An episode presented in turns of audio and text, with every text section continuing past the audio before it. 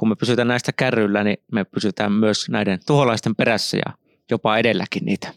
Tässä Metsäkeskuksen podcastissa puhutaan siitä, miksi metsätuhojen seuranta kuuluu kaikille. Mukana ovat tutkimusprofessori Jarkko Hantula Luonnonvarakeskuksesta ja metsänhoidon asiantuntija Juho Kokkonen Metsäkeskuksesta. Minä olen Sara Perttunen. Tervetuloa Mättäälle.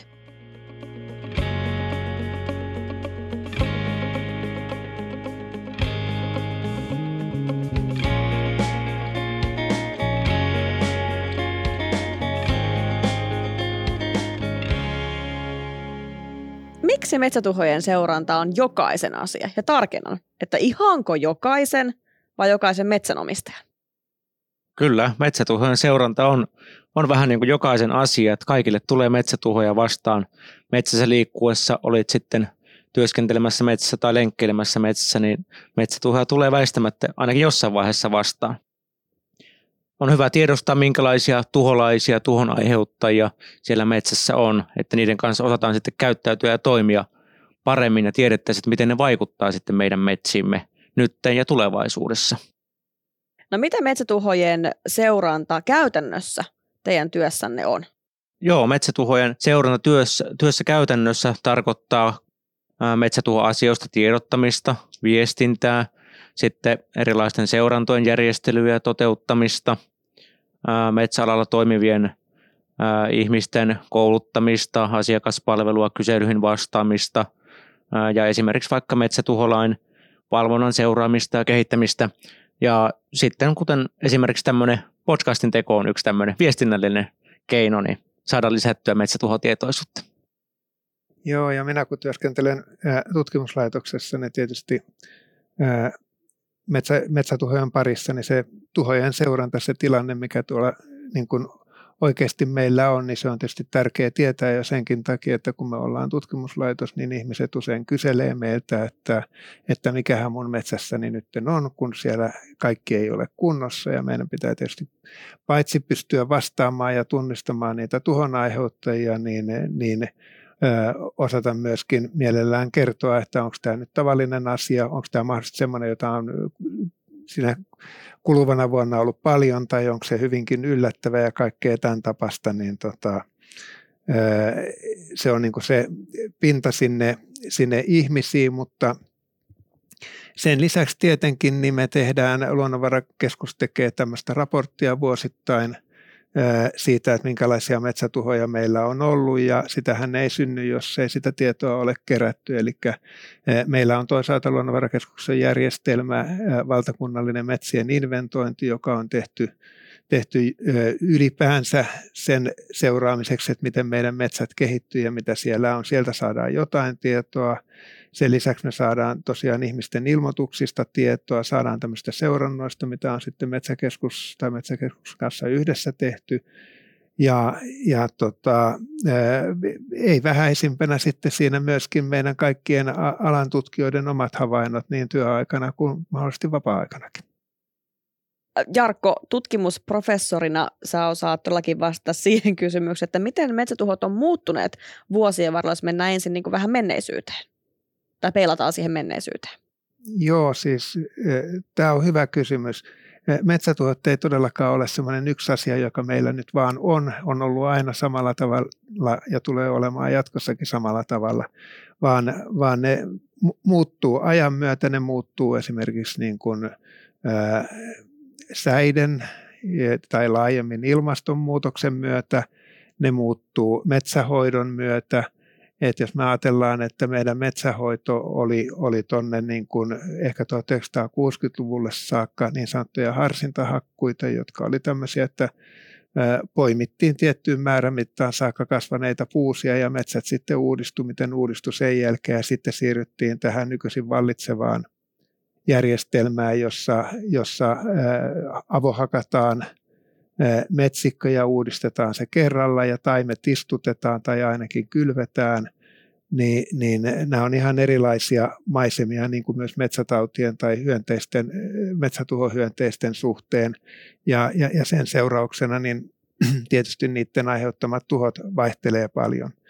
Jos me ajatellaan niin kuin tällaisia asioita, esimerkiksi metsäpalot on jostain takavuosista kaukaa sitten, niin ne on vähentynyt Suomessa huomattavasti, koska meillä on valmiudet niitä torjua, ja yksi iso tekijä siinä on ollut, ollut niin kuin tämä metsäautotieverkosto, joka tämän nykyaikaisen metsätalouden seurauksena meille on syntynyt.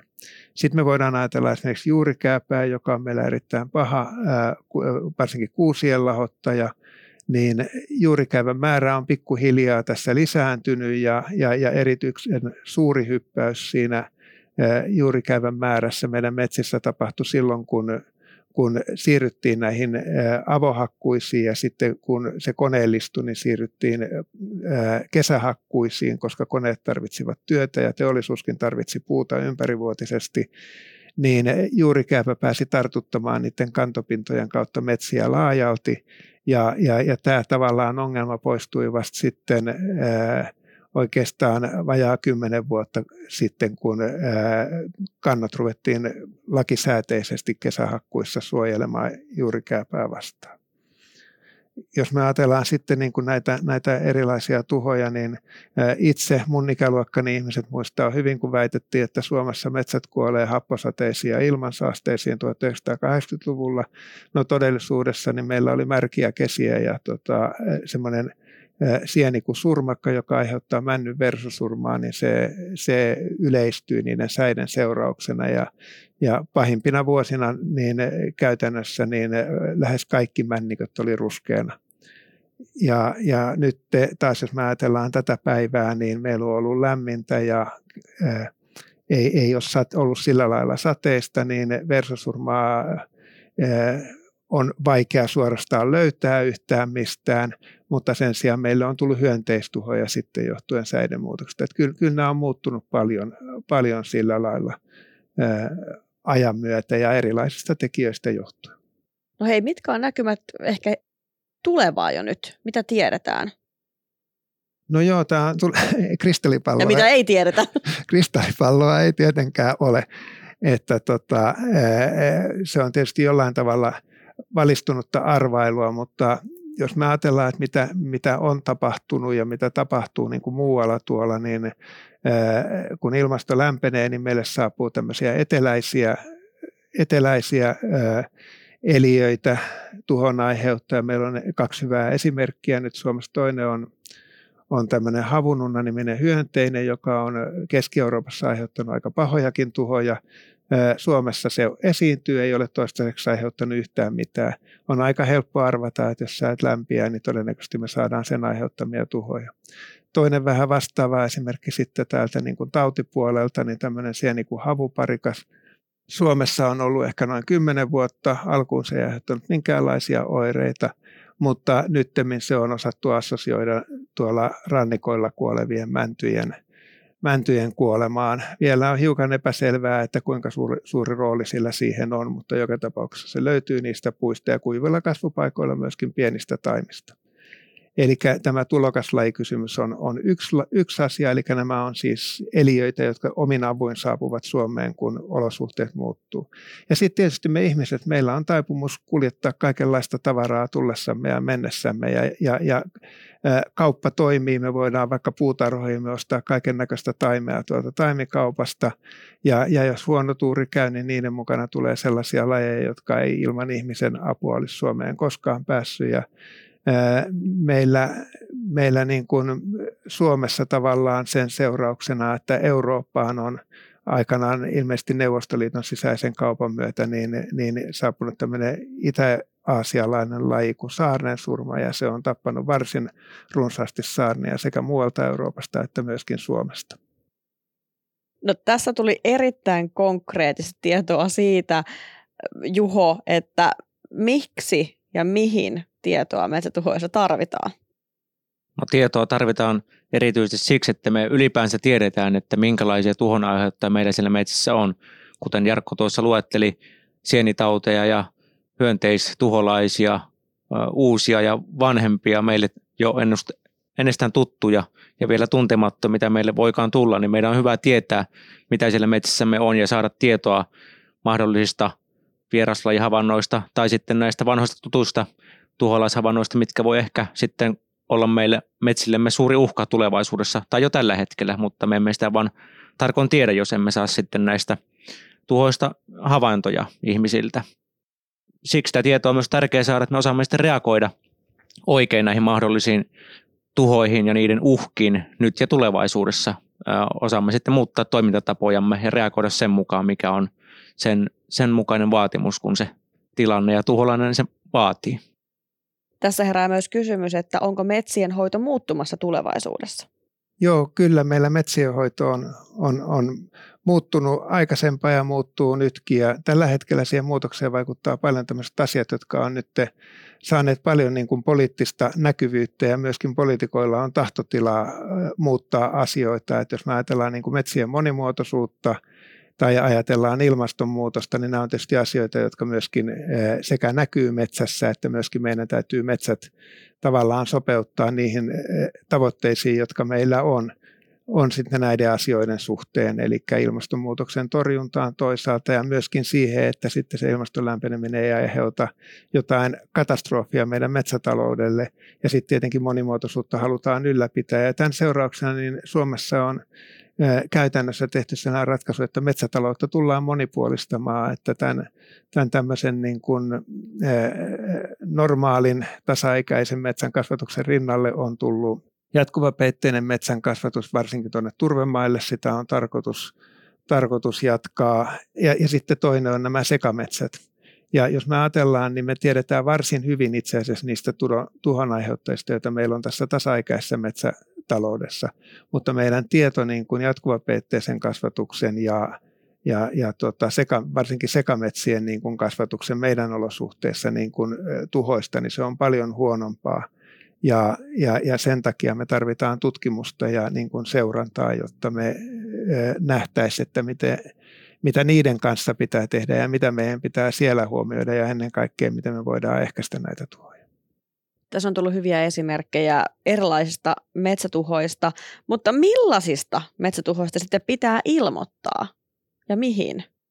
No kaikenlaista metsätuhoista niin voi ilmoittaa, mutta kannattaa harkita ehkä, että missä tapauksissa että ilmoittaa tarkemmin, että tuleeko vastaan semmoinen vanha tuttu tavallinen tuho ja onko se yksittäinen ja just tämmöinen vanha tuttu vai onko se normaalista poikkeava tuho, että ilmoitanko tämän ja mihin ilmoitan, niin tässä kannattaa aina käyttää just harkintaa, että jos vaikka näkee niitä yksittäisiä kirjanpainan tappamia puita tien varressa, niin ei näistä jokaisesta kannata ilmoittaa eteenpäin, että se on jo kaikille tuttu asia, mutta sitten jos esimerkiksi vieraslajihavaintoa tekee, tekee vaikka sitten puistossa liikkuessaan tai metsässä liikkuessaan, niin voi harkita, että onko tämä normaalista poikkeavaa ja tulisiko tästä sitten ilmoittaa eteenpäin. Ja mihin? No tässäkin myös sitten niin aina saa apua asiantuntijoilta. Voi kysyä, mihin tästä kyseisestä tapauksesta kannattaisi ilmoittaa. Jos on vieraslajihavainto mahdollisesti kyseessä, niin tästä voi ilmoittaa Luonnonvarakeskukselle tai Ruokavirastolle. Myös Metsäkeskuksen kautta ohjataan ilmoituksia eteenpäin, että kunhan johonkin näistä tahoista ottaa, ottaa yhteyttä. Ja myös sitten niin näistä ehkä tavallisimmista, vaikkapa laajemmista taimikkotuhoista voi ihan yhtä hyvin ilmoittaa vaikkapa Metsäkeskukselle ja niitä välitään sitten taas Luonnonvarakeskukselle eteenpäin. Parempi on ilmoittaa kuin jättää ilmoittamatta. Joo, se on tota, tavalliselle ihmiselle ja metsänomistajallekin usein vaikea tietää, että onko tämä nyt uusi tai vanha tuho tai, tai mikä tätä aiheuttaa. Eli jos siellä näkee niin kuin poikkeavan ilmiön, niin esimerkiksi Luonnonvarakeskuksessa on tällainen palvelu, johon, josta voi kysyä. Eli sille on olemassa, olemassa niin tota, reitti, jota kautta se tulee sitten meidän tutkijoiden arvioitavaksi ja, ja, ja tota, saa sen vastauksen sieltä sitten. Ja samalla se rekisteröityy ikään kuin tietoa, että tämmöistä on havaittu. Niin, miksi ilmoittaminen on tärkeää? Onko esimerkiksi, tuleeko joku mieleen esimerkki, mitä on kansalaisten havainnoilla löydetty? Joo, siis kyllä tämä on. Meillä on itse asiassa aivan älyttömän hyvä Hyvä esimerkki, mainitsin sen tota, havuparikkaan tuossa aikaisempaa, niin me ruvettiin saamaan tuossa muutama vuosi sitten ilmoituksia, että on kuolleita mäntyjä tuolla Lounaissaaristossa, kallioisilla rannoilla, isoja mäntyjä, tämmöisiä komeita, hienoja, joita ihmiset tietenkin, tietenkin rakastavat, jos ne on niiden pihoilla tai muuten tämmöisellä vapaa-ajanviettopaikalla, ja ne rupesivat ihmettelemään, että miksi niitä kuolee joukoittain. ensin vastattiin, että joo, että niissä näyttää olevan okakarnakuoriaista, eli saatiin ehkä vähän jotain näytteitäkin ja nähtiin, että niitähän siellä oli. No kun niitä alkoi tulla enemmän ja enemmän niitä, niitä ilmoituksia, niin ruvettiin ihmettelemään, että hetkinen, että tämä eläin on meillä ollut iät ja ajat, eikä se ole tämmöistä tuhoa aiheuttanut. Niin meidän, meidän sitten oli niin kuin pakko alkaa miettiä, että onkohan tässä nyt kyse jostain muustakin. Ja koottiin tämmöinen tutkijajoukko ja mentiin päiväksi, päiväksi semmoisille kohteille tutkimaan, mitä kaikkea me löydettiin. Ja siitä sitten muotoutui tästä yhden tulokaslajin mahdollisesta tuhosta tämmöinen vyyhti, jota me on kutsuttu okakarnakuoriais oireyhtymäksi. Eli nämä männyt lähtökohtaisesti on kärsineet kuivuudesta. Ja niissä mahdollisesti on, tai, tai usein on ollut vielä sitten juuristossa juurikääpä tai mahdollisesti joku muu tämmöinen juuristosieni, joka tietysti sitten kun se juuristo ei toimi kunnolla, niin se kuivuus on vielä ankarampi kuin mitä se olisi muuta. Ja sitten tämä okakarnakuoriainen, joka alkuun havaittiin, niin sen lisäksi sieltä havaittiin tämä havuparikas-sieni, joka siis aiheuttaa myöskin mäntyjä tappavan taudin. Ne on ilmeisesti nämä kaksi muuta joko yhdessä tai erikseen, jotka sitten lopulta tappavat sen männyn, mutta se perussyy siis siellä on se kuivuus ja ne juuriston sienet. Ja tämä ei olisi koskaan tullut tietoon, jos ei näitä ilmoituksia olisi saatu. Joo, juuri noin, että ilmoitusten kautta tuo on tullut aikaisin selville ja tätä on päästy aikaisin tutkimaan ja nyt sitten pystytään kohdentamaan toimintatapoja ja neuvoja, ohjeistusta koko metsäalalle, miten näiden kanssa kannattaisi kenties toimia ja nämä ei ehkä sitten pääse laajenemaan nyt laajemmaksi, kun nämä on ajoissa huomattu. Kerätään puuttumaan näihin tuhonaiheutteen tai tuleviin tuhonaiheutteen ajoissa, kun näistä saadaan havaintoja, pystytään reagoimaan ajoissa. Kyllä ja se on varmasti niin kuin sen metsän omistajalle on miellyttävää se, että jos, jos pystytään niin kuin sen lisäksi, että kertomaan mikä se on, niin pystytään tosiaan antamaan näitä ohjeita, että mitä sen kanssa pitäisi myöskin tehdä, jotta ainakin voisi vähentää niitä tuhoja. Ja näin esimerkiksi nyt tässä niin sanotussa okakarnakuoriaissyndroomassa niin olemme tehneet. Eli kyllä niitä lähimetsiä kannattaa katsoa sillä silmällä. Aivan varmasti. Nyt on tullut mainittua niin monta erilaista metsätuhoa, niin jos haluaa tutustua johonkin tiettyyn, niin mistä kannattaa lähteä etsimään? No ehdottomasti kannattaa ainakin käydä vilkaisemassa ne Metsäkeskuksen ja Luonnonvarakeskuksen yhteistyössä tekemät juurikääpää kirjanpaineen oppaat sekä verkkokurssit. Niistä pääsee hyvin alkuun näihin tunnetuimpiin, merkittävimpiin tuhonaiheuttajiin ja niissä myös sitten vähän lisätietoa näistä muistakin tuholaista ja erinomaisia neuvoja näiden päätuholaisten kautta linkkiä sinne, että miten nämä muutkin mahdolliset tuhonaiheuttavat käyttäytyy. Ja tässä näissä peruskursseissa hyvä pohja näiden, näiden muidenkin tuhonaiheuttajan hoitamisen kannalta tutustuttavaksi. Joo, ja tosiaan Luonnonvarakeskuksessa on tämä mahdollisuus ilmoittaa. Se on metsätuhotietopalvelu, johon niitä havaintoja voi ilmoittaa. Ja, ja siihen metsätuhotietopalveluun liittyen niin ää, Luken nettisivulla on myöskin ää, näistä meidän yleisimmistä ää, metsätuhoja aiheuttajista niin tämmöiset kuvailusivut, joita, joita voi katsella. Ja ehkä sitäkin kautta päästä selville, että mikä se ongelma on, joka silloin mieltä askarruttaa. Eiköhän tässä tullut selväksi, että miksi metsätuhojen seuranta kuuluu kaikille. Sanokaa vielä viimeiset terkut kansalaisille. Olkaa tarkkana ja, ja, ja, ja seuratkaa omia ja muiden metsiä. Se on hyvä lisä siihen kokonaisuuteen, jolla me huolehditaan siitä, että meidän metsät on jatkossakin vähintään yhtä terveitä kuin muutkin metsät Euroopassa. Metsätuhojen hoitohallinta on yhteistyötä ja kun me pysytään näistä kärryillä, niin me pysytään myös näiden tuholaisten perässä ja jopa edelläkin niitä. Paljon kiitoksia keskustelusta. Kiitos.